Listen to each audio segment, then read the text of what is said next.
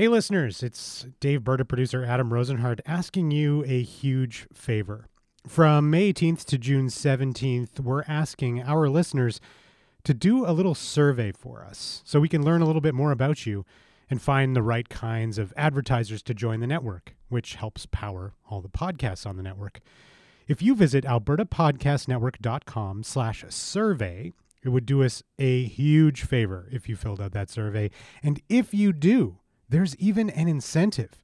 You could choose to be entered into a draw to win one of three cash prizes of $100. You don't have to enter the draw, but it's definitely an option available to you. So, albertapodcastnetwork.com slash survey. You'll be helping not only Daveberta out a lot, but all the members of the Alberta Podcast Network. We are a proud member of the Alberta Podcast Network, powered by ATB. So remember to fill out that survey before June 17th, 2019. You could win one of three cash prizes of $100. Go to albertapodcastnetwork.com slash survey. Thanks. I'm Dave Cournoyer, I'm Lianne Bell. I'm Chris Henderson. and you're listening to the Daveberta Podcast.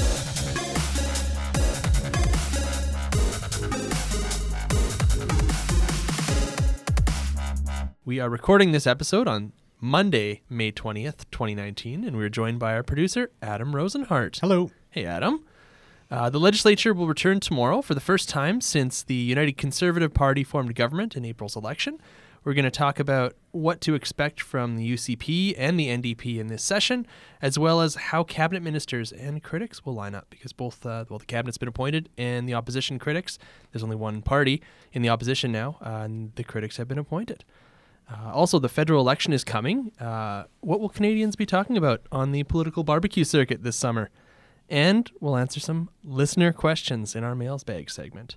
But first, uh, I'd like to introduce and welcome our guest co hosts for the show.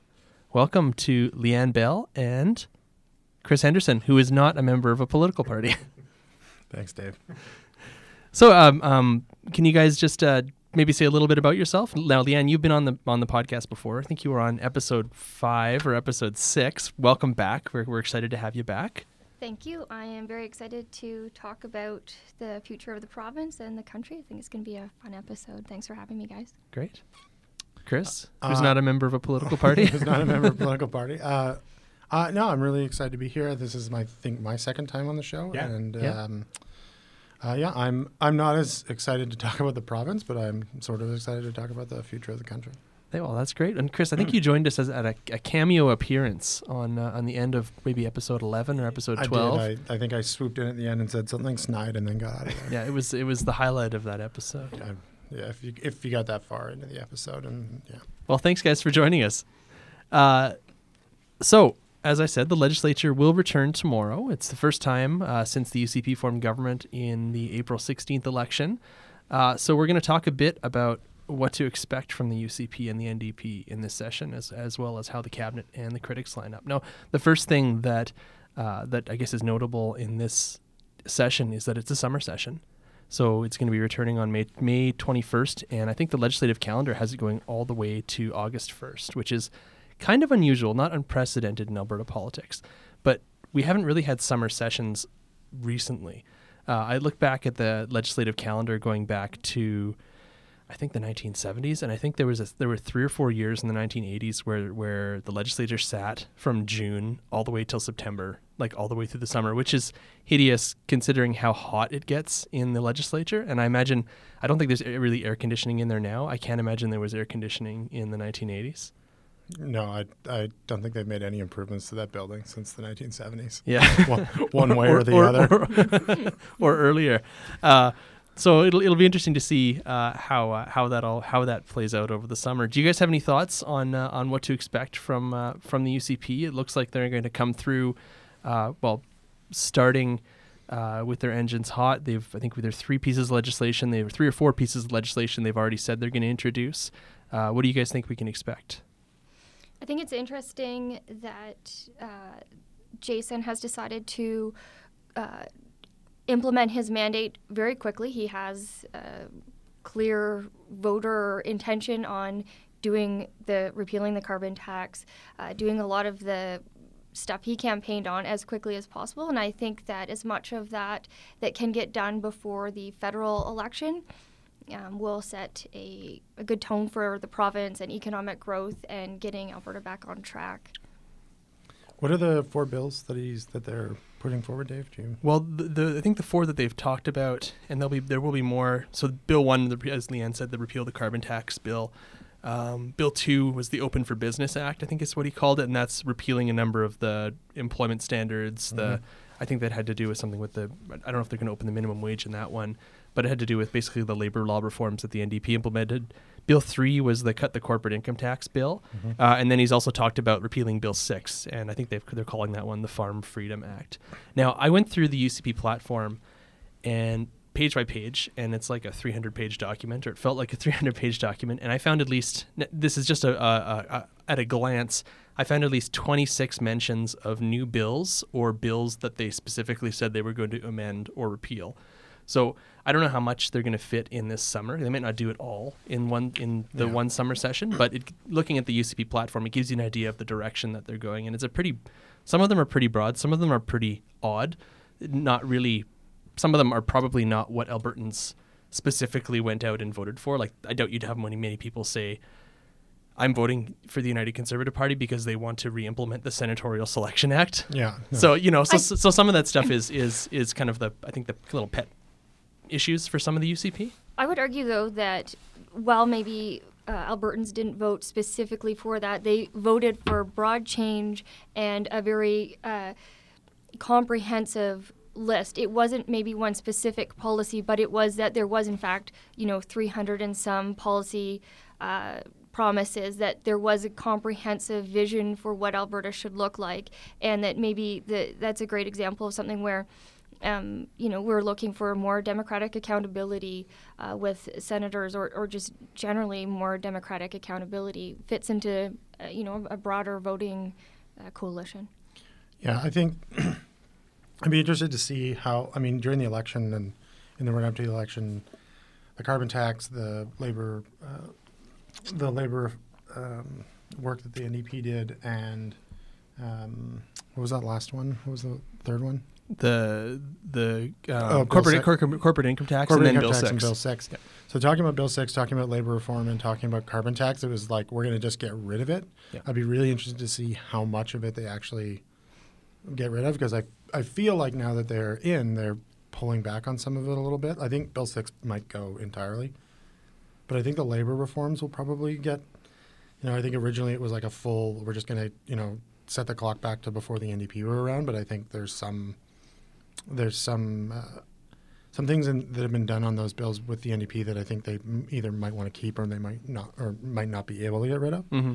So it'll be interesting to see how ideological they are about that and how practical they decide to be. Um, I have to admit I've been struck by two things by this government is the they're much more practical than I thought they would be, uh, and they're and the pace that they're they're pushing at is like is in, in, incredible. And I, I'm I'm pretty sure that that's Jason Kenney like you know working however many hours a day to get get things done, but they're they're moving at a pretty good clip. People are going to opposition, anybody outside the government that's protesting the government are going to need to really learn to keep up. Yeah. Do you think they can maintain that pace over the summer?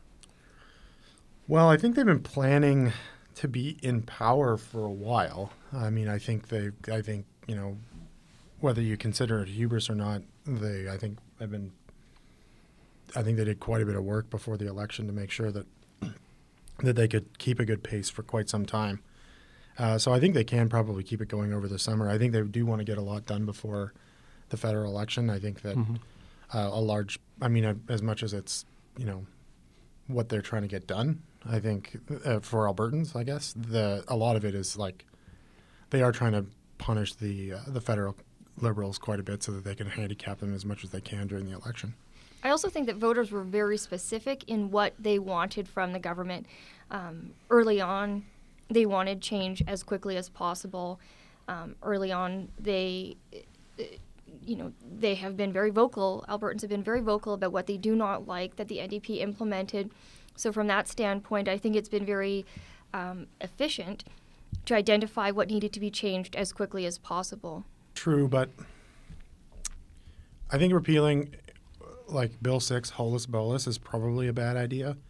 Uh, the NDP introduced Bill Six. It was it did not go over well at all. It was probably, I mean, it felt like an attack on or Alberta, rural Alberta felt like it was an attack on them, and and it was a badly constructed bill. You know, people were sitting at consultation uh, sessions and watching the debate of the bill in the legislature on their phone, which is not really a great look in terms of transparency with government. But over the over the years, they well, I think they worked well with uh, with lobby groups from the from farmers and from rural Alberta to get to make changes to that bill that I think made a number of people pretty happy with it. Uh, so I think just getting rid of it, I think is would be more of a symbolic move. I think that you know scalpeling it would probably be a lot would serve Albertans better, but I don't know. Yeah, and I guess this is kind of looking at the uh, the UCP agenda. It's now we're, we're now in a position of trying to figure out what was campaign rhetoric, what were the promises made in, in, on the campaign trail to mobilize UCP voters, and what is practical to actually yeah. implement in government. I think the UCP actually will implement quite a bit of what was in their platform. I mean, yeah. you might see a bit of looking at you know looking at some of the, the, the bigger, more specific promises and, and, taking a look of the, the actual reality of, of, of how they've been impl- how they how how what it would mean to repeal certain bills or what it would mean to impl- actually implement certain certain uh, promises, and then you might see that the timelines change or you might see them scale back a bit.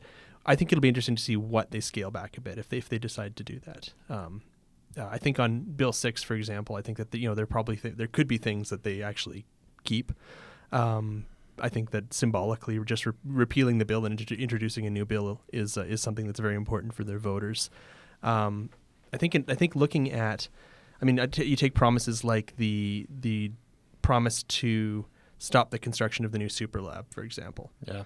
Um, we've seen them kind of take a pause on that and say they're going to take a look at what, what exactly that would mean because I think there's you know there have been reports that have been published. The Health Quality Council has already published reports going back to the NDP government talking about how there's there's need for some kind of expansion or some kind of new space for for lab lab testing and lab technology. So just re- reverting back to the initial or to the to the what we had before in terms of lab services probably isn't going to be realistic for any government.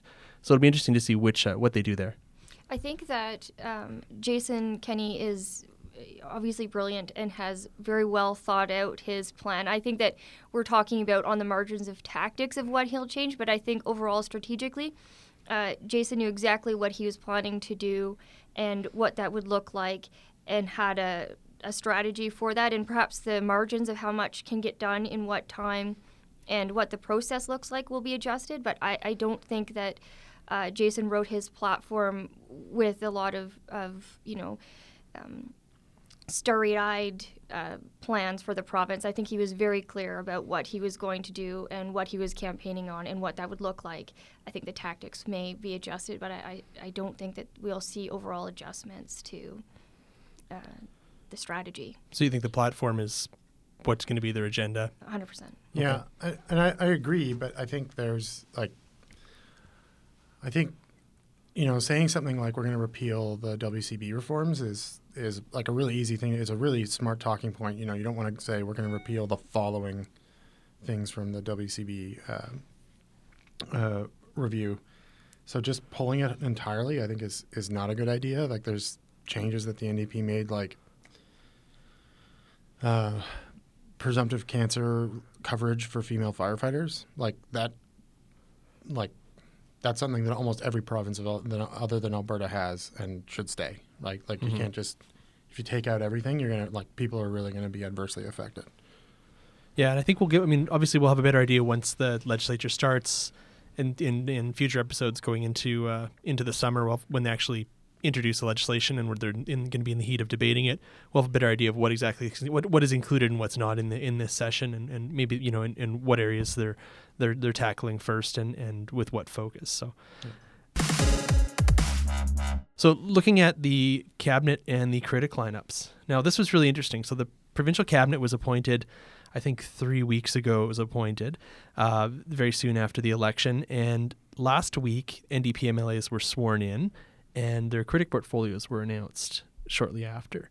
Now, I think this is really interesting because we're, we're, going into a situation in the legislature where there are only two political parties, and this is usually usually there's a third party or a fourth party in the legislature. It's it's actually quite rare in Alberta politics where there isn't actually where there's only two parties. So there's the government and the official opposition. Uh, what do you guys think of the uh, of the critic lineups? Do, what do you think of the matchups? And the I mean, cri- sorry, cabinet to critic lineups. Are there any any ones that you think will be interesting to watch? There are four in particular that I singled out as indicators uh, both ways and that I think will be very fascinating to watch. Um, David Shepherd in health uh, versus Shandro. Uh, one of the things I, I was I was doing a bit of digging um, about sort of what the NDP caucus looks like and who has experience pre-government. Uh, and there's only three that have ever seen opposition: uh, Eggen, uh, Bilous, and Notley so watching uh, David Shepherd and some of these guys who are going to have to do a lot of research, a lot of digging, cultivate relationships, uh, have a really good trap line with stakeholders. You know, th- it's a big jump from being in government where you have a bureaucracy that that helps you along with that. You're well staffed. You you you know a lot of that is handed to you, and then when you move into opposition, which is where I spent most of my time, uh, you have to do a lot of digging. You got to you got to have a lot of grit to yourself and and uh, and be very thorough. It's a lot of work. Uh, so I think it's very interesting that David Shepherd got put in help. It's a great opportunity for him to you know sort of showcase his hustle.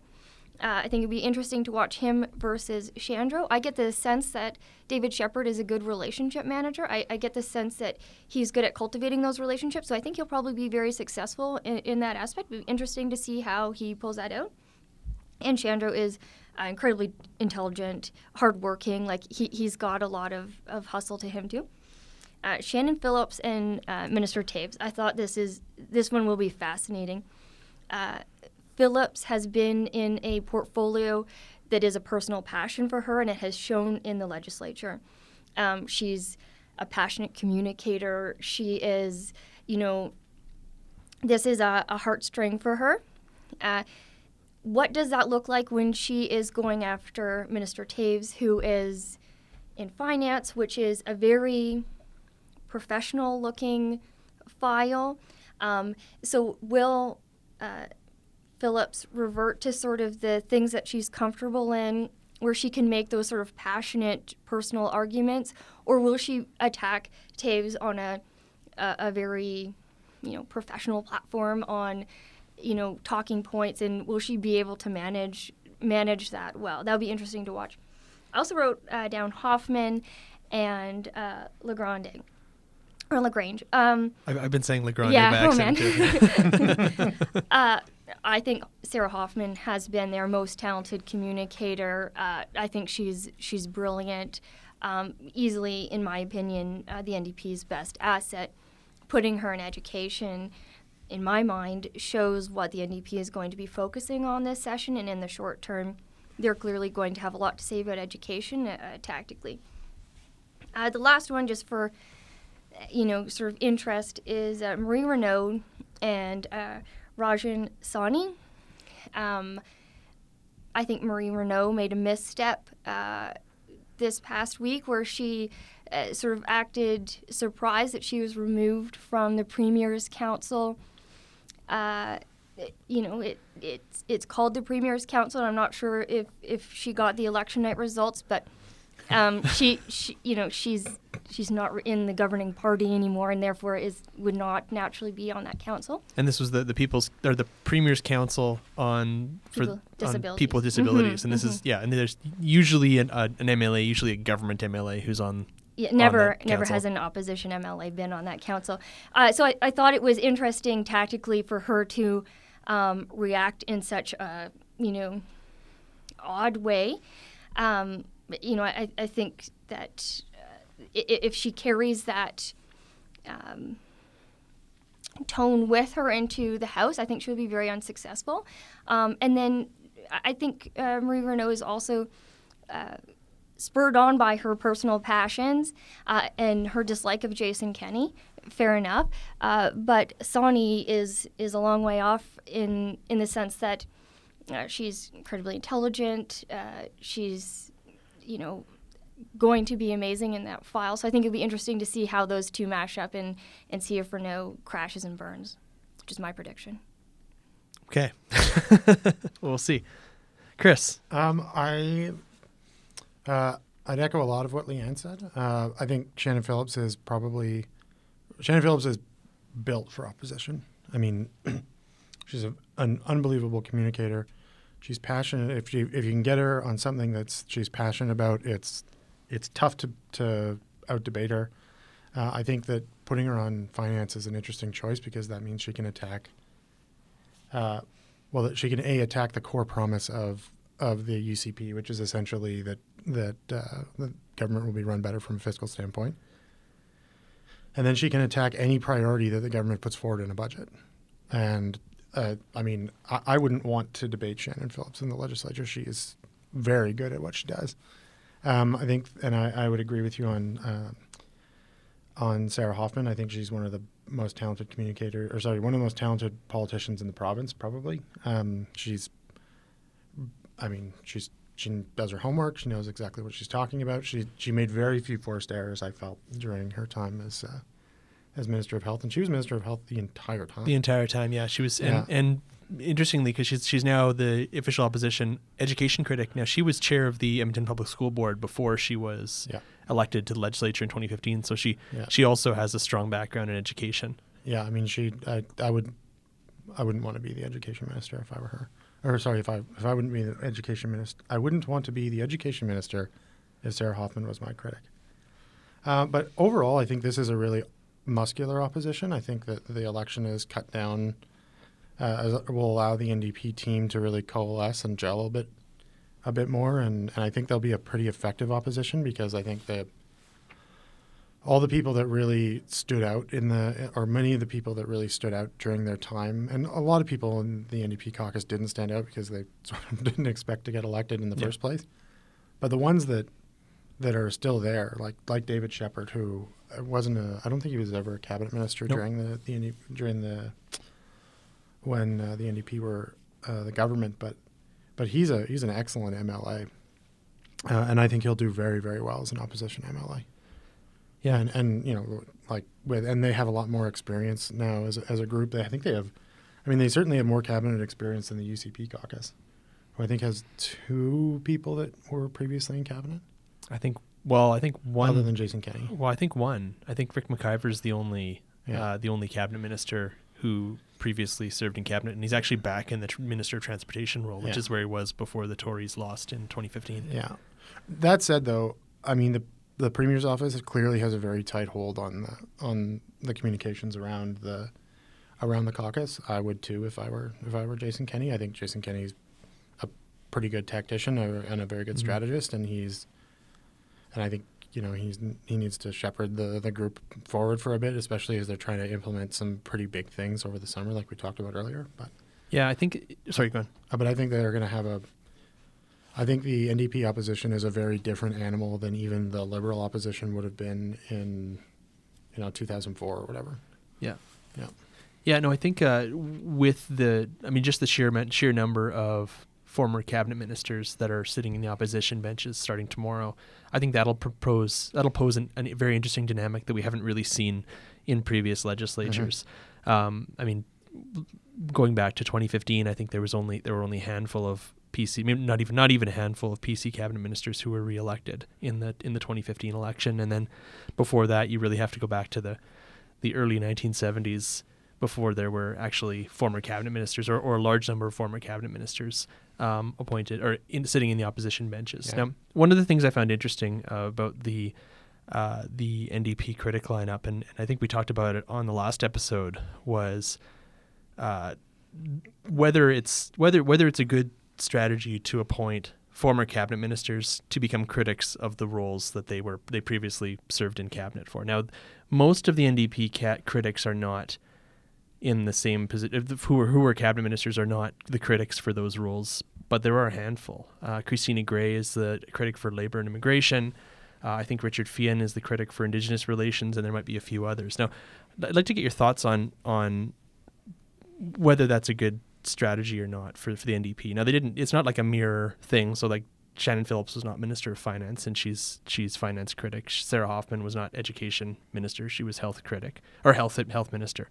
Um, so some of their some of their stronger, I, I, would say that the front bench of the NDP, and I'm talking about like Shannon Phillips, Sarah Hoffman, mm-hmm. um, uh, David Shepherd. I'd put in that front bench now because health is important. They're they, are they are not serving in those same roles. But w- what do you guys think about the that that dynamic in, in opposition. Well, I think like Lianne mentioned earlier that you can see with the with the really the the heaviest hitters in the in the NDP caucus, you can see where the NDP are going to put their focus and the priorities. I think that's a really good point.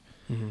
I think everybody else they need just to hold the line, and I think it, so it makes sense to keep Christina Gray at at, uh, at Labor and uh, and Richard Feehan at at Indigenous Affairs. The um, uh, because that, that's not necessarily where the focus they think the focus is going to be in in the in this first in this uh, in this next legislative or in this next next government session. I, I would counter a bit of the cabinet talk just by saying that uh, Notley didn't put a lot of um, a lot of weight in her, her own cabinet, kept them on a very, very short leash. Oh, yeah. mm-hmm. um, Notley herself, when assessing her cabinet, I didn't think very highly of them, and as it turned out, th- the voters didn't either, uh, and sent uh, the Notleys sort of legacy uh, out. Um, so I'm not sure how relevant um, having form, people with four years of cabinet experience is uh, when given four years of opportunity to translate that into voter intentions uh, that was uh, it, that didn't materialize in any meaningful way. Uh, so if if the NDP uh, that remains uh, can think through sort of where they went wrong when they were in government and uh, translate some of those mistakes into okay well now how do i take this and, and translate this into something that voters are interested in engaging about? Uh, what they did in the last term was unsuccessful. So how do i uh, how do i take health? I think that that is also showing that okay, uh, actually, health is not a good is not a good example because I think Hoffman did great there, but some of these portfolios they didn't translate well and are immediately being undone. Environment is is in the Bighorn would be a great example of something that Hoffman or um, Phillips did such a tragically bad job of doing that it became a voter issue and you know was mobilizing for for Albertans. So, uh, you know, does voter does their cabinet experience translate? I, I don't I don't know. I, I, I would argue no. I think though. Sorry, and I don't. I don't I want to keep this as short as I can because it's a bit of a rant. But I think the the problem with the previous NDP government, and I think a problem that this current government is faced with repeating is I think the the NDP government came in and they and they said, well, okay, we're going to fix 44 years worth of injustice and mistakes, and they and they use that that mindset to justify all kinds of different legislation that I think you know some of which I, you know, I'm a big fan of. Obviously, I've mentioned a, a couple pieces earlier, and some of which you know like something like with Bill Six were I think big mistakes. Um, I feel like this government is almost doing the same thing, like getting rid of the like getting rid of the carbon tax like completely. I mean, we're going to have a, carbon tax whether it's at a federal or provincial level eventually. It's like it's not a it, it might not be under Jason Kenney, but it's going to happen. It's going to like I don't know if it's like uh, Premier Nathan Cooper or and I don't know, I don't know who, but some money is going to or is going to have to introduce some kind of carbon pricing at some point in Alberta. It's, it's just going to happen. Well, it, it, I mean, it'll be imposed on us. Well, whether whether right. even, even the, if the Supreme Court decides that that the federal government can't do that, whether it's ten years from now, five years from now, twenty years from now, there will be uh, some kind of pricing on carbon. You know, even if it's issued to us by the European Parliament in 2080. Okay, the black helicopters yeah, are flying yeah, all around. with Chris. the black helicopters and the yeah, and my little, little tinfoil hat. Um, I mean, the, we see legislation like that, and you can get rid of it as an as like a as a an ideological re- reflex, or you can take a look at it and determine how can you make it really work for people. And I and I don't think they're doing that. And and I don't think the UCP is doing that. I don't think the NDP did did that as well. I think they they were just as reflective as the UCP is being right now, and I think that's a I think that's a bad cycle to get into. I think we're just swinging pendulums from one end to the other, and I'm I, I you know, and that might be the reality in Alberta for the next 20 years. And I I think this is an opportunity to break that cycle. Now, I didn't say that 4 years ago. so, and So, what would you have said four years ago? I mean, I think at the time I, I thought, well, it's great that we don't have like this, the like the the you know. Say what you want about the PC party, they had clearly lost their way at, at, before. I think Jim Prentice would, would have probably been a pretty good premier. Um, uh, he was a good person, and I think he had good intentions, and I think he was a, a pretty, you know, he's a bit of an adult, and I think he he would have, I think, been a lot less ideological than obviously I would prefer. But the the party before, I mean, there's just so much rot in the party that it had to go, and I think, uh, and I was like, from a democratic point of view, I was really excited about that. So I didn't really think that critically about these issues. Uh, sorry, I didn't think about these issues uh, like I do now when they don't necessarily line up with my various ideological positions, which are both left and right, depending on the issue. Uh, because I'm not part of a political party, as Dave pointed out twice oh earlier. Um, but um, centrist, Chris. but but for and and and but you know it, it wasn't hard to to say or to see after the first year that they had been I think the NDP had been overly ideological in their first in their first year they they saw what the PCs were doing and they're like we're going to do the opposite of that so I, Yeah. I would rebut a bunch of that. Um, starting with Nathan Okay. Cooper would uh, never implement a carbon tax. Uh, that that would never happen. Uh, but I, I think that that um, so I, and I, I wasn't necessarily saying Well, he would I just I it don't know like that we're going to have a carbon tax. Like, uh, you know, I, I'm I'm excited to talk about the federal uh, scene here in a bit, but um, anyways, I, I think that the NDP um, extrapolated on their electoral victory last time, and I think that you you've just outlined uh, they were more ideological than uh, voters allowed them to be. Uh, that's why they were rejected this go around. Um, I think i if the NDP had been more thoughtful as to the circumstances that they got elected, uh, not implemented a carbon tax right out the gate, the Bill Six stuff, um, I, I, I think that that was was not why they were elected. Uh, the difference with this government is is Premier Kenney was very explicit in a in a in a platform that's as thick as the Bible as to why he was getting elected. Jason Kenney has a very clear mandate uh, and has been explicit in what he's going to do and exactly what that looks like. Sometimes in excruciating detail. 19 point uh, uh, policy announcements during the campaign is uh, is utterly unheard of.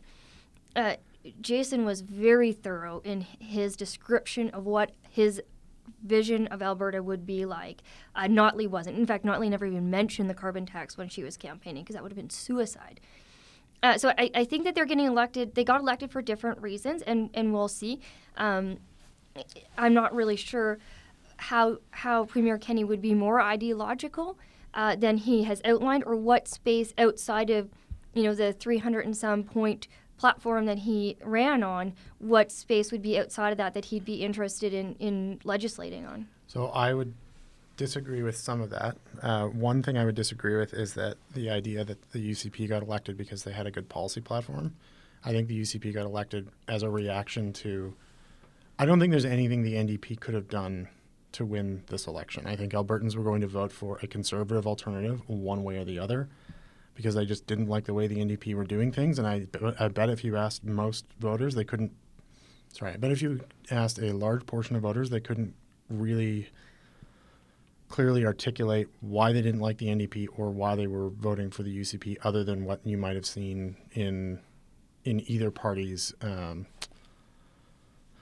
uh, talking points throughout the election. So I think that being overly ideological at moving forward, I think that the UCP are at risk of making the same mistake to uh, uh, as the as the NDP were.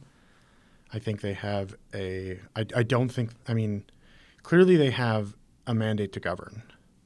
What they have a mandate to govern about, I think, is maybe a bit of a question mark. I think, and if I were Jason Kenney, I'd say, well, I made all the, I put all these plans out, and people elected us in droves, Uh, therefore, people people want uh, all of this stuff to happen. I think when they start implementing those things, I think people are some people are going to be like, hold on a second, I'm not so sure about this now. Um, now that doesn't apply to things like if you think that Jason Kenney wasn't going to come in and try and remove the carbon tax, I think you. I mean, You, haven't been paying attention. you weren't- you weren't- you weren't paying attention. years. Yeah. Uh, later on down the line, you know, education, some education reforms. Uh, you know, when when he if they, if they start making changes to healthcare, which you know I don't think they will, not because I don't think that they have the will to do it, but because I don't think any political party necessarily has the will to make massive changes to healthcare that that really uh, reduce costs. Uh, but if they if they were to start making massive changes to healthcare, I think they might get a bit of a, a pushback. I think at some point in the term in this term, the uh, the UCP will have will do what in the course of doing what they said they were going to do, overplay their hand with a public who maybe didn't.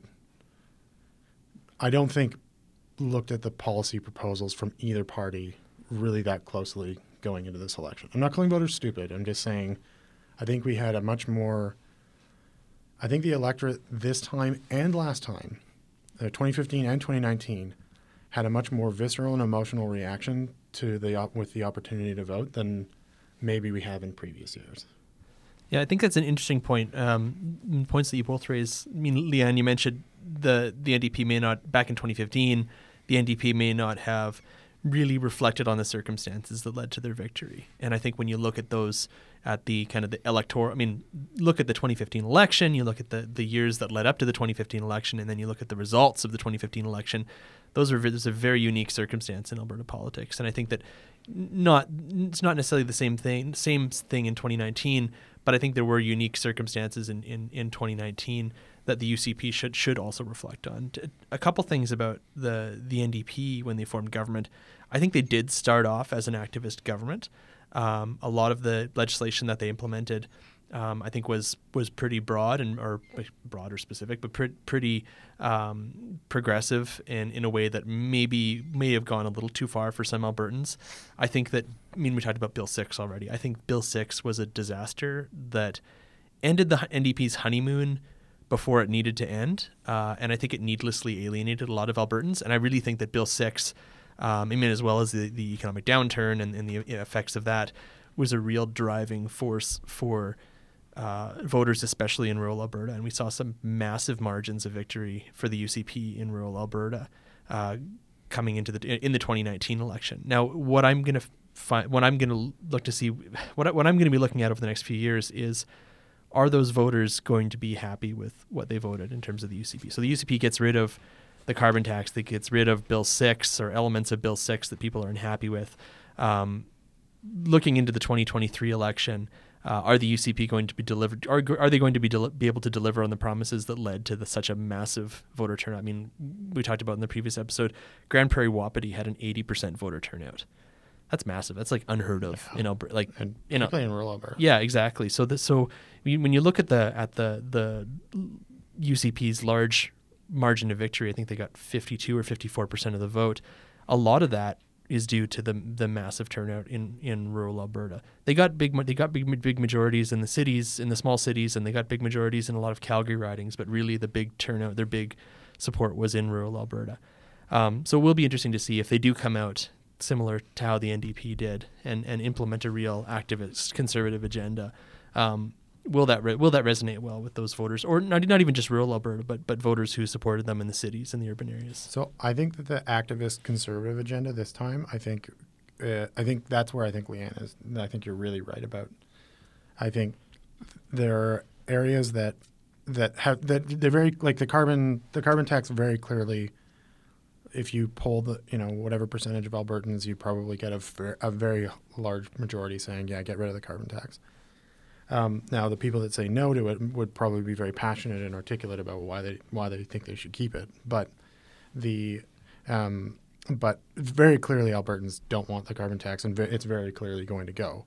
I think that the conservative activism in this government will be more limited, and I think it'll be for things that are very that that they have a very clear public mandate on. I think if they go any further than that, I think there'll be a there'll be a, some problems.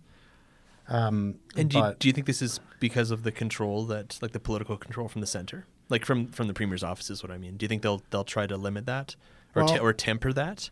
I think, I think that this government, uh, to me, appears pretty practical right now. Like, uh, I think that they're going to, like, for instance, I think they're going to keep municipality, try and keep municipalities very happy, right? And whether that, whether they had a mandate to, like, I, I don't know exactly how, but I think, like, certainly all your infrastructure projects are going to, I think, continue to be, um, continue to be funded. I think they're going to really try and keep municipalities happy or happy, but. Yeah, I think there's I think there's some control from the center. I think there's a plan. I think there's a strategy for more than six months, uh, and, and and I mean, and that control from the center, I don't think should be taken as a criticism. I think Rachel Notley was very controlling. Absolutely, yeah, yeah. Um, I think that's. I think that's just the you know like, no one has a team like Lougheed did, for instance. Like Well, Lougheed didn't have a team like Lougheed did. That's Yeah. the, that's Yeah, the yeah. mythology of Alberta politics, right? The Camelot. It never really existed. well, you know, the five They- they- guys running up the stairs. they, you know, yeah. th- their, their their big advantage is they just had like uh, on a daily basis billions of dollars flowing into the banks. Well, and- they had I to mean- find stuff to do. Oh, we'll build more hospitals. Yeah, we'll I build mean- more schools. I mean We'll- that like we don't. I guess we'll create a heritage fund because we Yeah. don't have anywhere to put. We have to fight Yeah. to put this money yeah, somewhere. let's make it earn three percent interest. Let's buy an airline. And then let's yeah. rate it in the, in the l- early 2000s. yeah. Um, so yeah, uh, but no, I, I think it'll be. I think that conservative activist period will be a lot shorter, uh, and maybe maybe have a bigger impact, but will be shorter. I think that, uh, and I'm happy to predict this here first, uh, that next election, uh, UCP will pick up uh, a bunch more seats in Edmonton. Uh, I think that this election was a jobs um, election, and I think that a lot of um, people with public pensions, uh, et cetera, in Edmonton were worried about their jobs. Uh, with a conservative government, and I think the NDP did a really good job of, of, of scaring people about what Jason Kenney would be like um, Jason has appointed the most. Uh, his his cabinet is is way more diverse than uh, Notley's. Uh, there's they speak 13 different languages, and I think that uh, Premier Kenney is going to um, prove to Edmontonians that you know frontline workers aren't going to go anywhere, and that that this sort of activism uh, that the left has been sort of uh, trying to scare Edmontonians with isn't going to materialize in the next four years, and uh, Jason is going to prove himself to be a very competent, efficient manager of resources of the government and the bureaucracy. And I, I predict that we pick up a bunch more Edmonton seats next election. We're Already making Already. predictions for the next election. More I'm than not. I, to. I am not even so bold. I, I, I'm not, I wouldn't. I, mm. I'm, Bring it I'm- on. I, I don't. I don't know. I'm. I'm. I wait and see. I think if you look at the the numbers in Edmonton, I think you know as much as it's like a an island of orange and a sea of blue, those those numbers are a lot. Clo- the NDP vote totals and the UCP vote totals are a lot closer than I think most than people would assume given the results. Mm-hmm. Uh, 100%. I think that, and that's why I think partially the UCP will be trying to keep municipalities happy because I think that will drive a narrative within the in Edmonton and Calgary that like, oh, you know, this didn't turn out as bad as we, you know, we, we thought it would, and yeah. Well, they only Uh, laid off fifty thousand of us, not hundred thousand of us. No one got laid Oh. off, and there's not not military in the streets or whatever the left uh, left Okay, scares no. people with. Oh, I don't think you can call Paul Martin left. I think that's they- a, that's, I that's, can. that's a stretch. but uh, but no, I, I think I think there's a real risk of what I, I think Lianne's on, totally on the right track. Uh, there's a real risk of that of that happening if the if the opposition isn't doesn't prevent it properly, and you know just pointing and ringing the bell and saying shame shame, and everybody is is not going to get that done. Well, there you go, I folks. Con- conservative hegemony, uh, re- the return. I think that if if I was uh, advising uh, Notley or or if she stays on as leader or whatever, if I was if I was advising the NDP caucus, and this is would be tricky for them, uh, but I would say go look at how Stephen Harper governed when he first got elected. Now I, I get it. Uh, but most of the base was unhappy. Uh, We didn't defund CBC. Uh, where's our aircraft carrier that I was promised? All of the things that uh, that you know we sort of wanted a, as our version of the carbon tax never happened. Uh, Stephen Harper had a very incremental government. He took what he had. He understood why he was elected, and he was elected because of a very corrupt liberal government, and he he earned the trust of Canadians by not being an activist. And I think that if Notley had have have not only had have taken some time to think through uh, being incremental and earning the trust of Albertans, she'd be in a different place. And I think that uh, for her to, or the NDP to govern again, they need to uh, put some thought into an incremental approach to earning the trust of Albertans. Yeah, just just to, to follow up on, on on that point and a point that I, that I, I realized I made the beginning of a point earlier uh, and didn't it didn't finish off when when I was when I was talking about the NDP being coming in with more of an activist agenda when they were when they initially formed government in terms of some of the legislation they put through. I think that they tried to transition like maybe midway in their term to more of a centrist, more of a moderate position. Uh, and I don't really think that worked for them uh, because I think they had alienated those the, vo- the voters that they wanted to get from acting more like a Lougheedi, Lougheedian, uh, more center left ish government. I think that they, would kind of missed they'd kind of missed the boat on that already. But the question is whether uh, and I, I, won't dwell back too much on on on, on the NDP government, uh, the former NDP government at this point. But the question is, is whether they, uh, whether the NDP ever really had a chance of getting reelected. Anyway, I, I, mean, I think 23, 24 seats was probably might have been the best the NDP could have hoped for, and I think that they during the election they faced a lot of criticism for running, you know, quote unquote, a negative campaign, and yeah, it was negative, but I think that's kind of what they needed to do to uh, to to get to where they were. Yeah, I so the point I made about the UCP doing better than Edmonton that I think you than people expected, I think you could say the exact same about if you think about the 2014 and you showed someone the vote totals the NDP received without any other information in 2019, they would have been like, "Oh my god, that's incredible! Like I can't believe that happened in Alberta."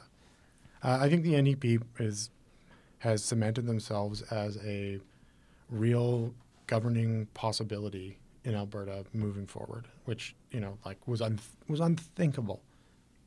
Six years four, ago. Four four years and six months ago. Yeah. Right, and so I, I think they've I've, to their credit they've done a really good job um, of of making themselves the the like the other party in Alberta, and like at a time of when you know I mean the Liberal Party of Alberta was in that position once. The Alberta Party was in that position once. Not, never the Green Party, but like the Wild Rose was even in that position once, and none of it really materialized. And the NDP, I think, I mean, obviously they're not in government anymore. That's exactly where they wanted to be. But I think they're in a better position than a second place election winner has been in Alberta in a really, really long time, both in terms of seats and in terms of vote totals and in terms of affinity with voters. So, and I think that that's a an alternative if the UCP falters or the UCP does stuff that people don't like, then I th- people have a have a clear alternative. The Daveberta podcast is made possible in part by the Edmonton Community Foundation. The foundation acts as a bridge between donors and charities to create a strong, vibrant community for generations to come. Folks like you can start an endowment fund either for yourself or with a group, and once it reaches $10,000, it can start distributing funds. You should also check out Vital Signs. It's an annual checkup conducted by Edmonton Community Foundation in partnership with the Edmonton Social Planning Council to measure exactly how the community is doing. This year's focus is on five topics women, sexual orientation and gender identity in Edmonton, visible minority women, and senior women. You can learn more about vital signs and just about everything else Edmonton Community Foundation does at ecfoundation.org. The Daveberta podcast is also made possible in part by the Edmonton Public Library. And if you haven't already, you need to check out Overdue Finds. It's a podcast created by EPL, hosted by Bryce Crichtenden and Caroline Land. And on this podcast, they discuss things like movies, music, books, pretty much any sort of popular culture and media you can think of, and maybe even some you've never heard of before. You can find out all about what you can find at Edmonton Public Libraries, and this pod comes out every two weeks. So if you're thinking of maybe supplementing your Daveberta listening with some other great pod, you need to check out Overdue Finds. You can find the show at epl.ca slash podcast and everything else related to Edmonton Public Library at epl.ca. so the federal election is fast approaching. October 21st, 2019. We are in the zone. Are we technically in the red zone? Is that what political parties would say? Uh, I think that St. John Baptiste Day in Quebec is the kickoff for the election in Canada. I think that's sort of the ring the bell, hit the doors. And and I'm speaking to my Western ing- Western ignorance, even though I am uh, I come from French. I have French Canadian heritage. I have no idea when Saint John Baptiste Day is. Uh, it's around. I have no idea either. Okay, That- well, whenever that July is, it was sometime. July. Okay, then that's when it starts. Is it around Basti- Bastille Day? Is that uh, is that Yeah. the same time? Lianne's reference there just shows me how well I'm going to do in this next segment. Good luck, buddy. Yeah, thank you. I got notes. Okay, uh, so what we're we're at the point in the year where uh, uh, I think the uh, politicians are getting ready to hit the hustle and uh, hit the barbecue circuits around the country and in their ridings. Candidates are going to be out. You'll probably bump into one because they'll be knocking on your door or interrupting you when you're gardening in your front yard uh, this summer. Uh, what do you think Canadians are going to be talking about on the barbecue circuit this year? Or what? I guess I guess what what are the what are the politicians going to be talking about? Um, Liberal corruption. well, The- liberal corruption, I think, is. I wouldn't have said that three months, four Yeah, months ago. Fo- yeah, exactly. and here, like, god damn, like here we are, like, I liberal. Well, I think they're going to be talking about liberal corruption. They're going to, and and conversely, they're going to be talking about leadership and and qual- qualities to lead. I think, I think the uh, aside from there was not much corruption talk in this last election. I think to the credit of both parties, uh, in the provincial election, I think this election will be a like look at how corrupt these people and then look at how scary these people are and i think i think that's going to be the dominant discourse in this election it's going to be really sad Do do you think that's do you think that's what like normal people are going to be talking about? yeah i think that's all normal people are going to be equipped to talk about because that's all we've been talking about for the last seven months I don't know, and I was actually thinking about this on my way in. when was the last time that Justin Trudeau had a, a day on message? Um, I, I I'm not sure, but it, it hasn't been in the past six months. Uh, that's he's not suicide. he's not doing well It- like the it is the shine ha- the shines come off fast um i I, I don't think anybody could objectively say otherwise. I, I don't even I don't know necessarily know what the polling numbers look like in Atlantic Canada and the Maritimes and Quebec and and portions of Ontario, but man, like the like the, it's been a real plummet. Yeah, it's it's really it's quite phenomenal when you think back four years ago. And I, someone was someone said this to me uh, a few weeks ago was the day after the last federal election when Trudeau, you know, they'd just won their big majority. Uh, they'd come from third place or third place in the previous parliament to to win a, ma- a big majority, and Trudeau was in the uh, the subway, so the metro station in Montreal, taking selfies with people who are going on their commute, and he just seemed totally politically invincible at that point. Uh, and then over the past six months, it seems like the floodgates have just opened. And like we're talking, so there's the whole Jody Wilson Raybould and Jane Philpott and SNC Lavalin scandal. There's the Mark Norman thing. There's like, and this is just like this is two or three of, of the things that that it's just this constant like day to day, and and they just can't seem to control. They can't seem to control their message or or change the channel on anything. Mark Norman's, uh, you know, in like LinkedIn, you like describe yourself as like He has a LinkedIn account. he has a LinkedIn account. Okay. And, uh, like in my LinkedIn, I was like say like trusted Edmontonian and or trusted advisor and enthusiastic Edmontonian. His is embattled leader. That's amazing. Good Oh, for him. jeez. like, like he's like branded himself with this, and he's just clubbing everybody over the head with it constantly. I, yeah, the, I mean, I've I've seen Justin Trudeau speak uh, in like I've been in person to see him speak, and years ago, this is uh, you and I went to a to a thing that he's speaking at, and I remember thinking, wow, like, you know, like Yep. there's, wow, there's something there. Like people people are really connected to him. That's this is a kind of incredible actually. Well, and, and at the time, contrasting to Stephen Harper, yeah, who is not known for his charismatic speech at rallies and charismatic speeches. It was it was a different, completely different style. no, but people I think it had like like Leanne said, I think an affinity for Stephen Harper in a different way. It was a, Like, no, that's that's what I mean. It was a different way. It was it was maybe didn't Trudeau like was a different type of a definitely Yeah. different type is a different type of politician. maybe, maybe you didn't like Stephen Harper, but you you know you you felt like he was you could trust him to get something done. Kind of like a Mackenzie King. Yeah, yeah, yeah, and uh, and that's like that's a that's a powerful feeling for for voters and Canadians to have about you. Uh, toward the end, obviously, they didn't feel that way, but the um, but since you know contrasting what I saw back then and what I'm seeing now, I'm just like, where did it go? I think that it's interesting to uh, to reflect on Trudeau's value proposition, and I think when he was getting uh, during the last campaign, him v Harper, his value proposition was, "I understand," and while you know Justin Trudeau, is, you know, has had nannies and all, you know, richer than anyone I know, and, and is just generally a fancy person. Um, he he he had he, his value proposition was cargo shorts and a t-shirt on the front lawn. He he he connected with people on a personal level, and this sort of sketchy operating nonsense. Um, because Canadians have put themselves in his shoes and have seen him as a neighbor, as a friend, as, as the guy that they, you know, kick a soccer ball around with. Now they've lost that. They've lost the value proposition, which is I can stand up for you because I understand what your lives are like uh, Canadians are like, wait a second, I, I would never act like this. Like they can immediately put themselves in his position, be like, I would never do something that underhanded, that dodgy. I would never treat people like that. And it is such a personal um, feeling when you react to someone that you you have related to as a neighbor and been like, man, you're you're dodgy.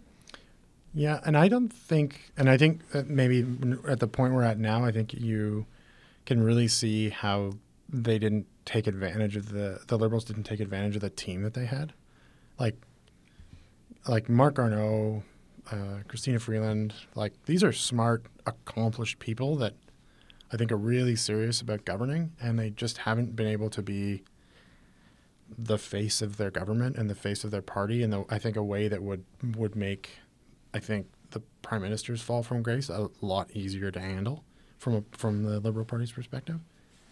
Well, um, like Marc Garneau is like actually a Canadian hero, like actually, um, and where and like he should be, you should be able to he should be able to slide in as a backup when the when the prime minister is not doing so well, and he's they just they just haven't established that. I I, would disagree. Marc Garneau taking photos of him charging up his you know two hundred thousand dollar Tesla is is counter to the reason why Trudeau got elected, which is I'm relatable. Having Christina Freeland go on on a world stage and sort of, uh, you know, seem unserious in many circumstances, uh, sort of feeds back into Trudeau's weakness of of just being a joke on an international stage. I, I think that both of those two people. Um, you know, while they have, I, I, agree. Marc Garneau is, is an absolute hero. Uh, I, I, don't understand why they didn't choose him as a leader. But those two people in particular, I think, feed into Trudeau's weaknesses at current. Yeah, uh, but I, I, think like that. I mean, the Tesla thing was a bit of a was a bit weird, but it's no weirder than, you know, gassing up before the carbon tax goes in with you know the 15 jerry cans I bought that cost eighty five dollars, and I'm actually not saving any money. Uh, I mean, it. I, I mean, they're, they're trying to speak to their to their constituency at this point, and I think Mm-hmm. Um, I, th- I thought Chrystia Freeland uh, comported herself pretty well during the whatever the free trade agreements are called uh, now, like or whatever the free trade U- negotiations U- are called. USM. Well, it's called something else in Canada. It's the it starts with a C in Canada and it starts with a U in America. Of course it does. Yeah, like like it's the, no, it starts with no one no one's on the same page okay. with this. So, um, and, and like no, I I agree that no one's perfect, but um, but I just I don't think that they've.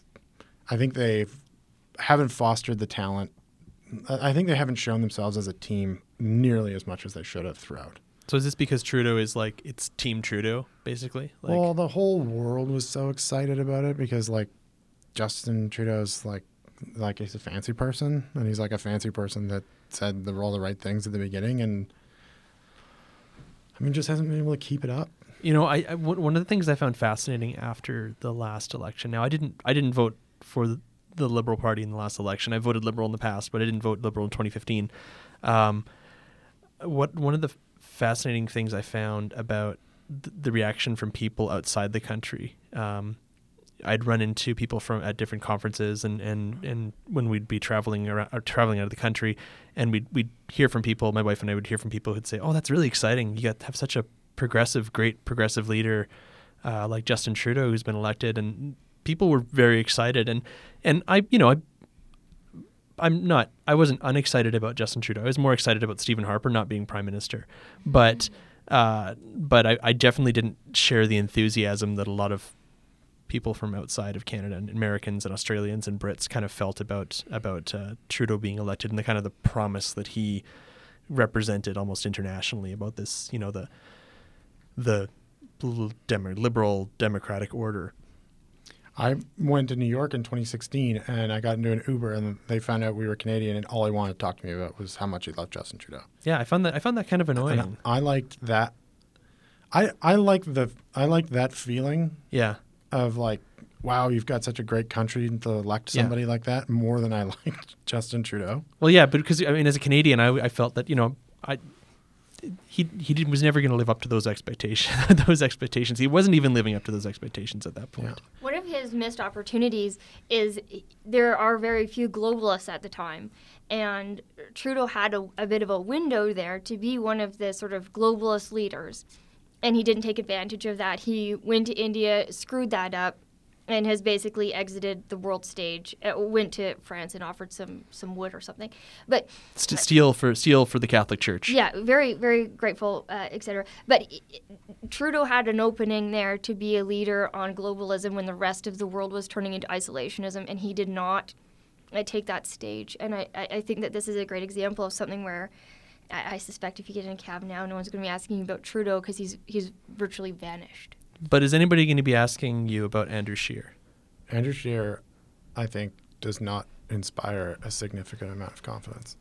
Like, um, the, I mean, that's the, probably the nicest thing I can say about him right now. I'm sure he's he's a very nice guy. Uh, I've, I've met him once or twice, and he seems he's very affable and very nice. And but like if you look even at his answer, somebody asked him about abortion, um, the uh, on TV the other day, and whether that was like a, an ambush question or not is a something we can debate. But his his answer was not a professional politician answer. It he stammered over the entire answer. It was it was bad. It was like a train wreck um, on an issue that he must have known he was going to get asked about. Um, and so I, I mean Andrew Scheer is probably I, I would say if I were Justin Trudeau right now, I'd be pretty happy that Andrew Scheer was my opponent. Uh, but that said, I, I don't know if I don't know if there's enough to. I, I don't know between the two of them, whose uh, whose disadvantages are to. This is really about whose disadvantages are going to overtake them first, and I don't know who it's to be. I think that Andrew Scheer's value is that he is has all the things that Trudeau should have had um, he has a very competent team around him. Uh, he is he is relatable. Uh, he is very humble. Uh, all of the things that Trudeau should have been this sort of uh, you know normal guy that understands what your life is like. Uh, Andrew and his wife Jill and their kids are are as painfully normal as my family. And after having a, a fancy pants uh, prime minister, I, I, think that Canadians are going to appreciate that. They're going to appreciate his collaborative um, leadership style. I think that uh, Scheer has put a lot of his front bench in the window. He's done a lot of, of work putting, you know, Lisa Raitt, um, um, Michelle Rempel, and what is Candace? Uh, Bergen. Bergen. Bergen. Yeah. yeah he has put a lot of his high level talent in the window. They have been everywhere. They're excellent communicators, and I think that he has shown a really collaborative approach. And after Trudeau, I, I think that that is going to really resonate with Canadians. Yeah, but I think that team, I think the I think he has the opposite problem of Trudeau. There's so much sunshine on Trudeau, and then they didn't share it with the team early enough. The problem with Scheer's team is that Michelle Rempel is far more dynamic than Andrew Scheer, I think, can ever be, and like the, you know, it, if he's an everyman, that's great. But I I still don't think Canadians are going to really know who he is come election time. Not not just like I don't know what Andrew Scheer's about, but who the hell is Andrew Scheer?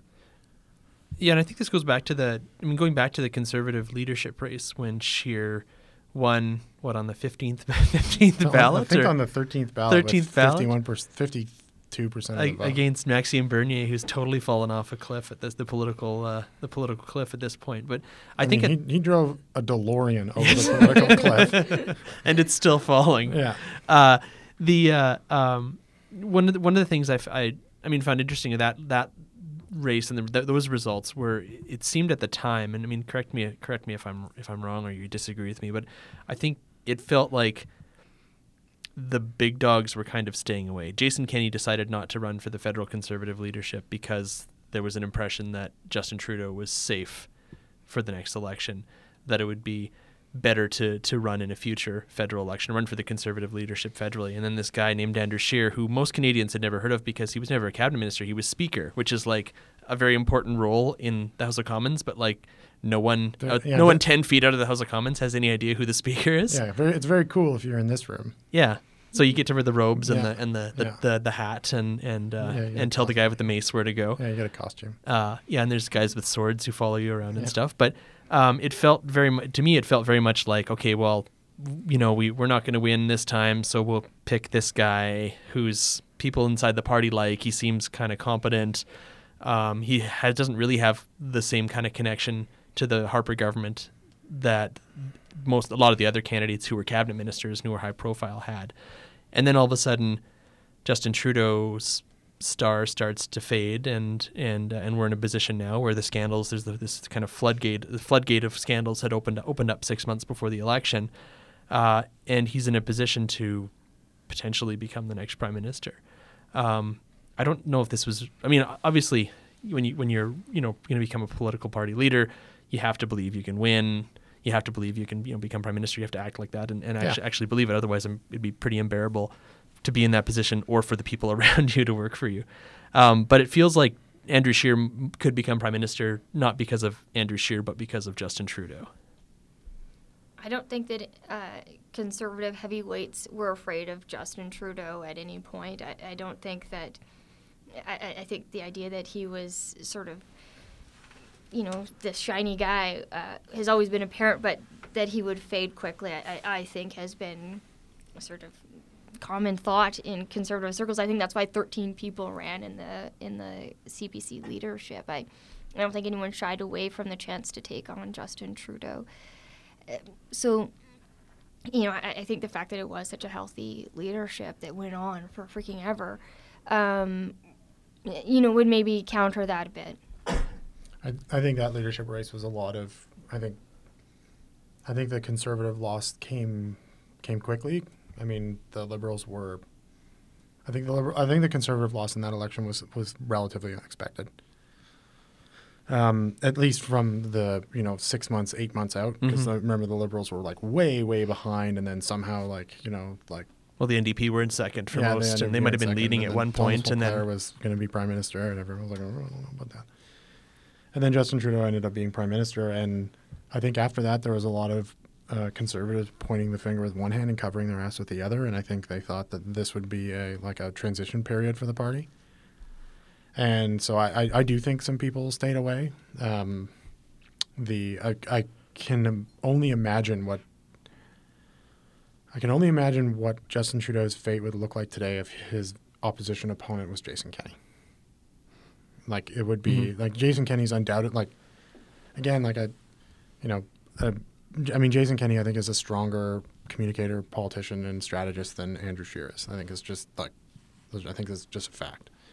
Um, I mean this is all it's a hypothetical fact, but um, the uh, or it's a hypothetical that I'm, I'm posing here. So maybe Justin Trudeau would have been a lot better, like would have comported himself a lot better at the beginning of the year, and maybe wouldn't be in this mess if Jason Kenney was his opposition. But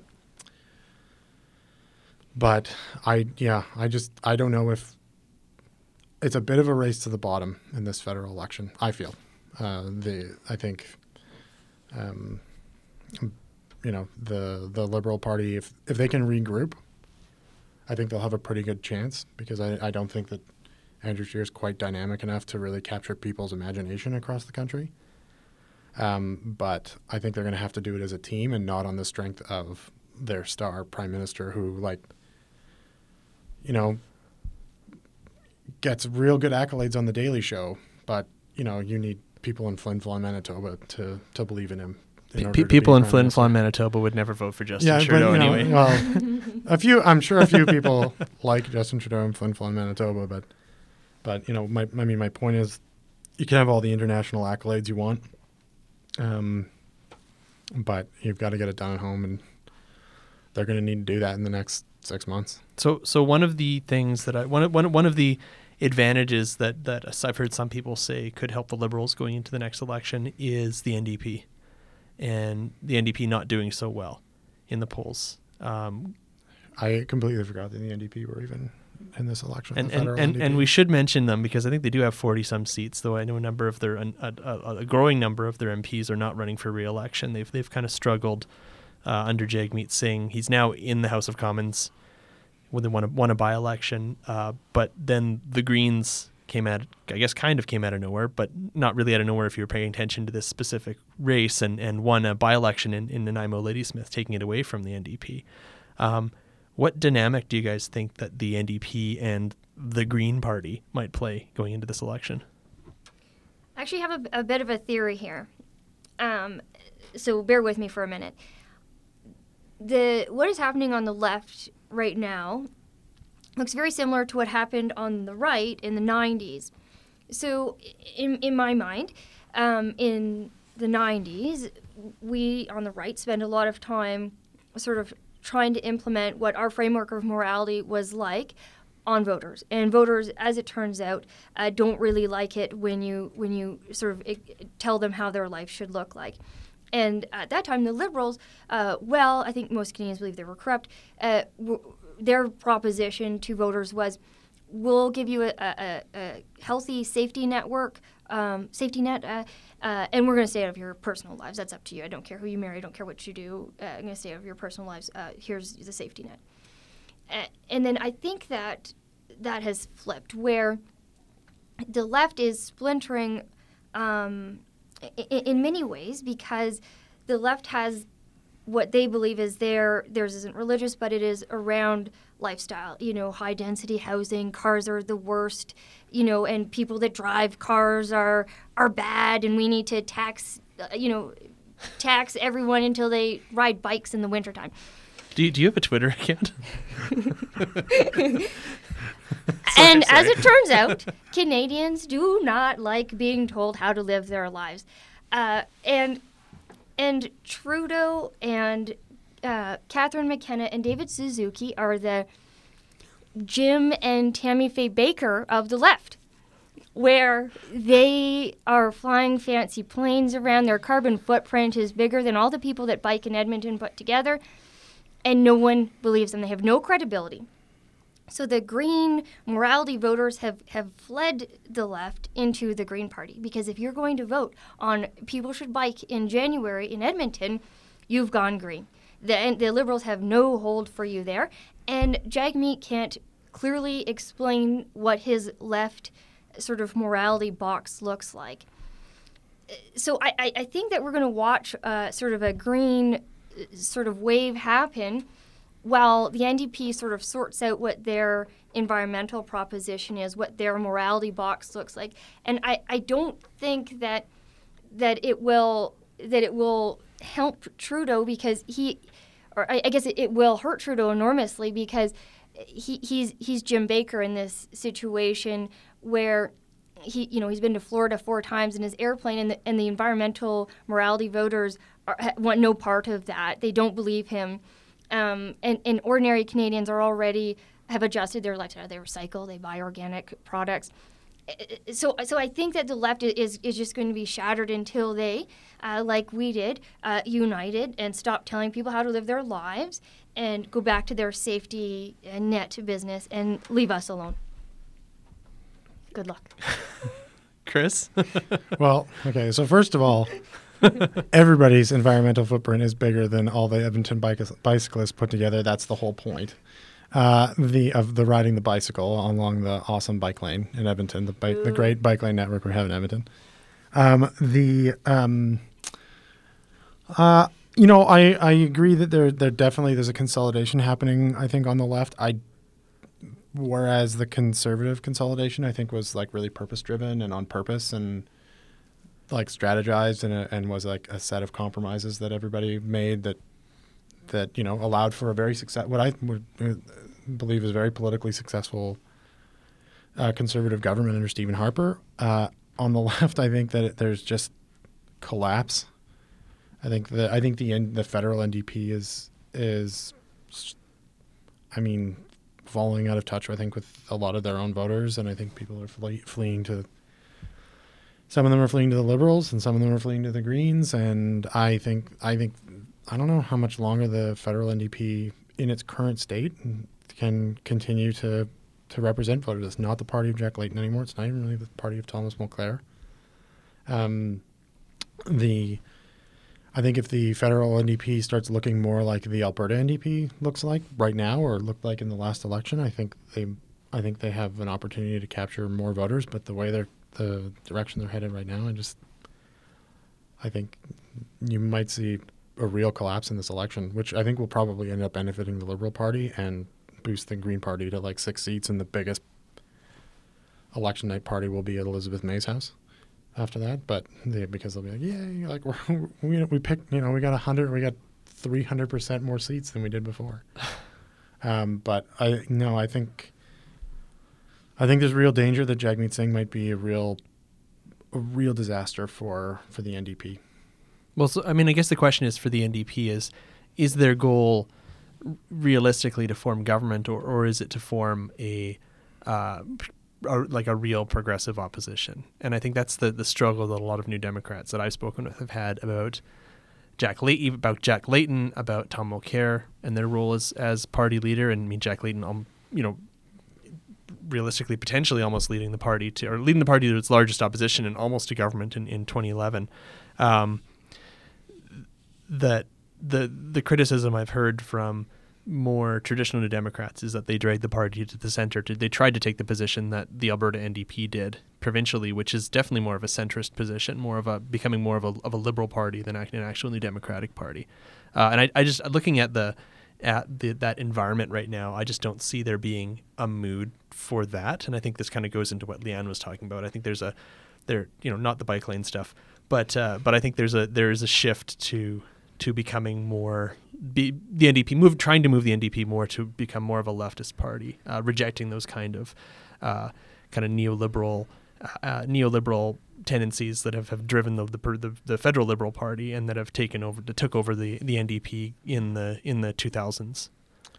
I so I think the biggest I think the biggest issue in Canada, uh, aside from the economy, which just like kind of keeps everything going, is obviously I think the environment and, and climate change. And I think Canadians, in large part, aren't willing to do what I think it really would take in order for us to, to properly do our part globally for climate change. I know Lianne's going to say, like, well, when China does their part, then then uh, then Canada can do its part. But that's like, I don't think that's really the way that we can approach the this situation. But um, because I don't think Canadians are really on board with some of the more radical things that I think we're going to end up having to do in like 2050 when Mm-hmm. people can't grow corn anymore. Um, the uh, I don't think that the I ultimately I don't think that the policies of the Green Party or the or the NDP or the federal NDP are going to appeal to the to any kind of majority of Canadians. Uh, I think the Conservatives and the and the Liberals are really the only game in town. I think those two are going to con- continue consolidating seats across the country with some probably a little bit of hope for the Green Party. But if the Green Party ever has more than ten seats in my lifetime, I would be shocked. Well, That- they, they, they just formed official opposition in Prince Edward Island, so of Yeah. all places. That was a very interesting election, Prince Edward Island. That was a very congenial election. I think uh, Islanders are nice people. they are. Islanders are very nice people, but I think it started pretty badly. Then somebody died, yes. and they were like shaking hands and hugging, and yeah. and they postponed the the election debates. in that one electoral district because because of that. All But- campaigns ceased for the rest of the election. They there there was no uh, provincial wide campaign after after Wow. that. Uh, Emily and his son died. yeah. Wow. I, I, I would getting back to your, your green argument because obviously I want to uh, talk about the environment because I, think Catherine McKenna is Tammy Faye in my analogy.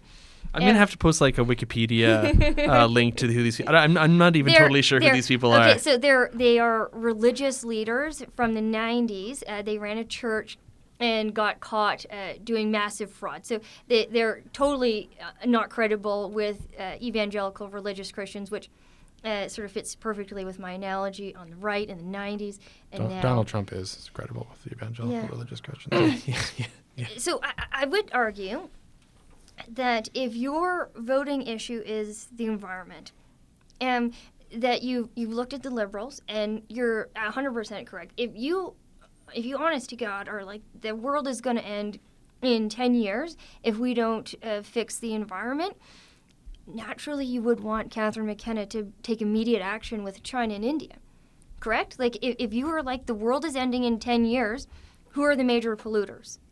okay, well, what have you done to deal with them? Ha- have you have we have we done? Uh, I'm not just saying like let's you know do something crazy. Ha- have we talked about green technology? Have we talked about okay, um, if, if you're going to import products from China, they need to be environmentally sourced, like uh, it, anything. Any conversation like that around China and India, if environment is your mainline issue, obviously the liberals are, are have no part in, in that scenario for you the NDP doesn't look credible uh, federally. I think you go Green Party because it they are the ones. Now, the interesting part would be when does the Green Party get uh, proper scrutiny? Uh, there there are some crazy people that have gotten involved in that party. I, I'm confident one of their candidates denied the Holocaust.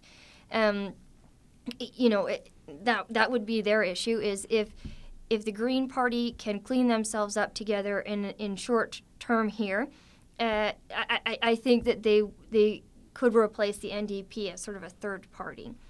Um, and then if if you recycle and you buy responsibly, and the environment is is your number two issue, you go conservative. Uh, there's no reason to stay in the liberals. They haven't done anything on the environment anyway. And you know, how's the economy? Like it, Trudeau isn't strong on that either. I think that it's the Liberal Party that and the NDP that sort of uh, get split there. Those voters go. Justin Trudeau hasn't done anything for environmental environmental voters. Like if, if that's your number one issue, you're not voting for him. But there's, I think, a question, a fairly open question about whether the conservatives believe that this is a problem at all. Uh, no, I, which, which is something you really have, like, I mean, like the, in order to address what China and India are, the emissions coming out of China and India and getting them to change their environmental practices, well, you're going to have to do that as an international coalition because obviously those two countries have just such massive economies that they can really do whatever they want. But you have to, as like as Prime Minister of Canada, you have to believe that in the first place, uh, and you have to believe that it's enough of a problem that it's a priority that you should take on, a major priority that you should take on and expend political capital both abroad and at home on. And I, I don't know if Andrew Scheer is there. I think that conservatives, uh, where environment is your number two issue, are as credible as the liberals are on this. Uh, the liberals have talked a good game and they haven't done uh, shit. I mean, but be that as it may, they, like I, I know at the very least that they actually believe it, and like believing is like it, you know, it's like Peter Pan. All you have, like the first step is believing. I And- think and- Peter Pan is the theme of the Justin Trudeau government. Oh, and I, I, I, I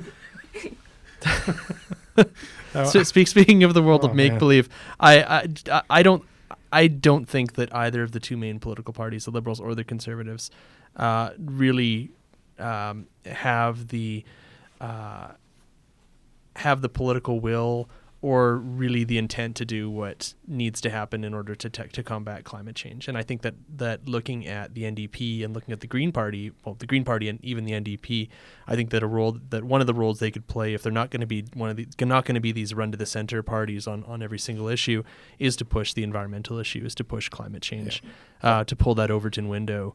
Uh, over towards uh, closer towards something that would would actually resemble serious uh, serious um, uh, action on climate change. And if we end up with a minority government after this uh, October election, uh, with the the NDP or maybe even the Greens holding the balance of power, we might actually see something more closer than you know something that's actually like legitimate action on climate change. Yeah. Yeah. So we're gonna move over to lister questions right now. We have a bit of a mailbag. I'll, I'll read these out, and and you guys can uh, give us your hot takes. Sure. Okay. We'll do uh do a uh, A round robin, a round robin. so to speak. We're, we're going to um, start. This actually dovetails nicely with the last topic. Uh, this question comes from Jason West. What implications will the imminent federal election campaign have for Alberta politics? We didn't really get into that.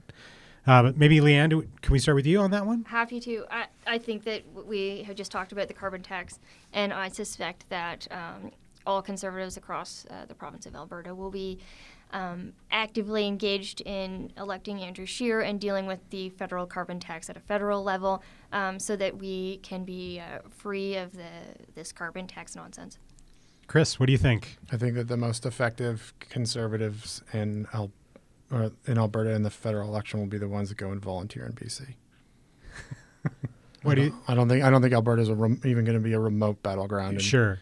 in 100%. Canada, and what you know, like we could get rid of.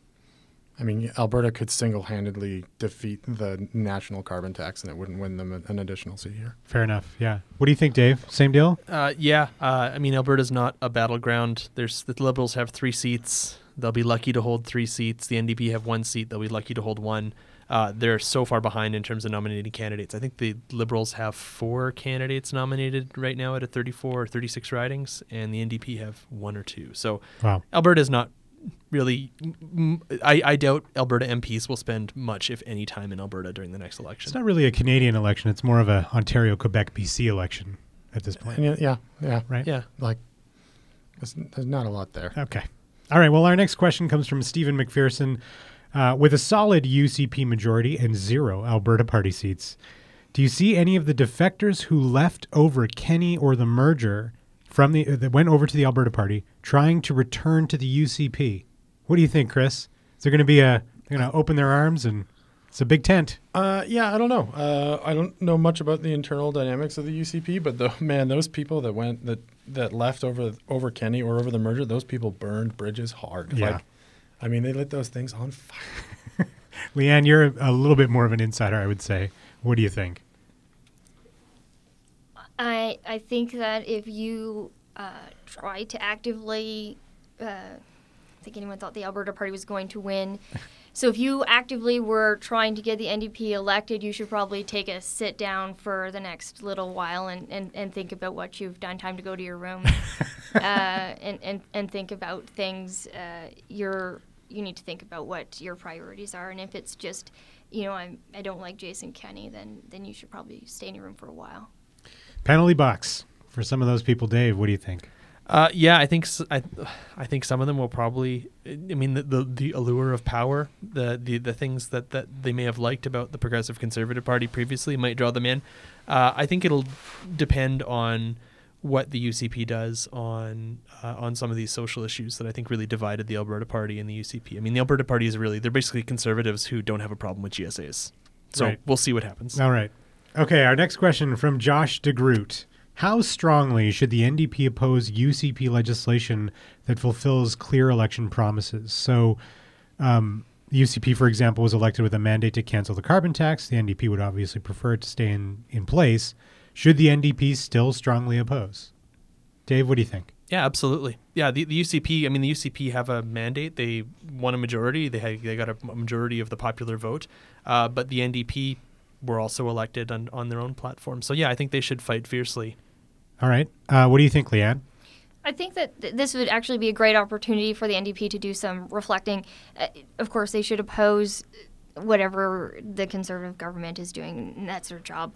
Uh, but if they can find a way to make this relatable to a, a broader uh, a group of voters, that would be really a stunning piece of work. I- i- If they could oppose things while also appealing to uh, Calgary suburban voters, um, that would be a show of, show of strength and, and dexterity.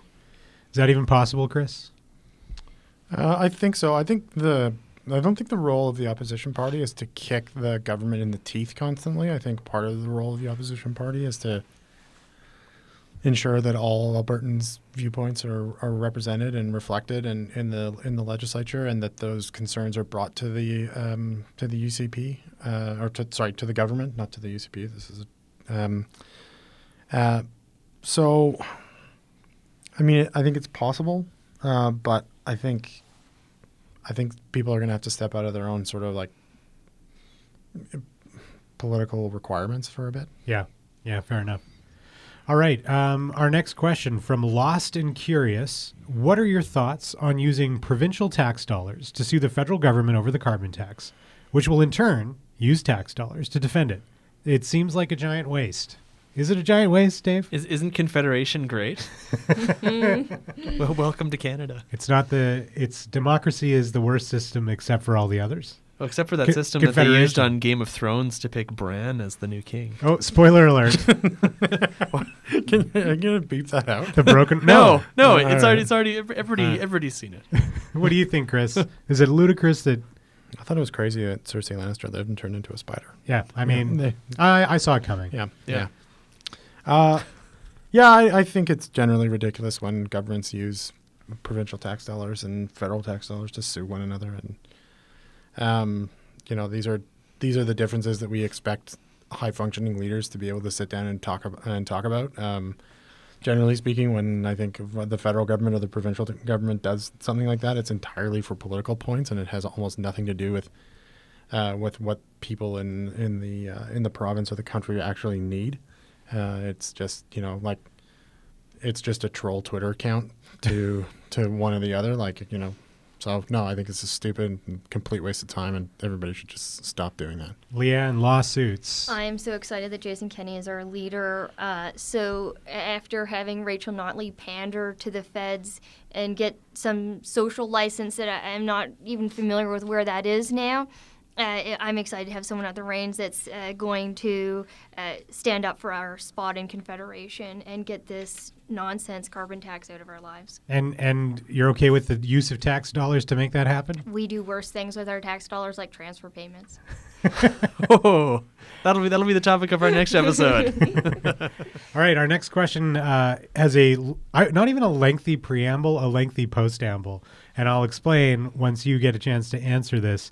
Uh, what this particular asker was asking. So, Reese Winder wants to know what your thoughts are on the political future of one-time Alberta Party MLA and leader Greg Clark. What's what's next for Greg Clark?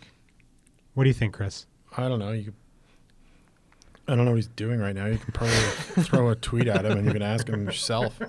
but he's not sitting in the legislature. That's for damn sure. Lianne, do you see a political future for Greg Clark? I, I, I, I can't imagine what that would look like. You know, I, I thought Greg Clark was a great guy, and what Stephen Carter and all that nonsense did to him was absolutely tragic, and I think that it was reflected in their results. I, I I think Greg Clark's a great guy, and I wish him the well, wish him well, whatever he's doing. Dave, do you think he's going to be the next leader of the whatevers in Alberta?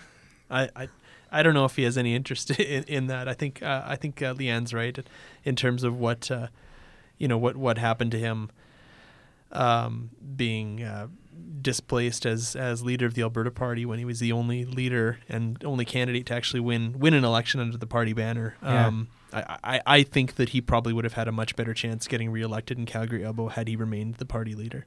Is Well- he, was he really the only one ever in Alberta Party history? Elected. Elected. Yes, there'd been floor there'd been floor crossers. Yeah, Dave, yeah, yeah, yeah. yeah. Dave, Dave Taylor, from the Liberals, and, and then, who- uh, whoever was left from the PCs or, or uh, not. Rick, I don't know. Rick Fraser and uh, keep track. and uh, Karen McPherson. Yeah. Yeah. Now, Reese asked this question because Reese is a huge uh, Greg Clark. I, I keep wanting to say Clark Gregg, but that's uh, what's his name? Agents from, of Shield. Yeah, that's right. Yeah, Phil Coulson. Um, That would be cool too. I'll, I'll just read the last uh, bit of remarks that Reese sent in. To be honest, I think that Greg Clark is just too good and honest of a politician to hang up the skates yet, and he he suggests that maybe he might maybe run as mayor of Calgary or something like that when Naheed Nenshi decides enough is enough. I actually think him being too good and honest of a politician means he'll never be a politician again. I would agree. I don't think that I don't think that our current political system necessarily draws our best and brightest out. In fact, in some ways, pushes them away. Fair enough. Our last question. This is a this is an interesting one, and I'm curious to hear your thoughts. This is from Jonathan Hyman. He wants to know how do I encourage my MLA to focus on issues that were not brought up during the election campaign? Realistically, how would I actually make a change in law happen? So this is a question about organizing. It sounds like. What do you think, Dave? Well, I mean, I guess it depends what your issue is. Um, I mean, the the the encouragement I'd give I'd give John, Jonathan, and I don't know what he's ad, what he what he wants to advocate for, but um, you know, first do your research and see if your MLA has talked about the issue or has a history of of of, uh, of opinions on the issue that you wanna you wanna focus on, and meet with your MLA talk with them. Um, they might you might find that you you know you have something in common, or that they find your issue interesting and it's something worth pursuing. Um, and if not your MLA, maybe there's another MLA in the legislature that uh, that might be interested in in taking uh, taking on your issue.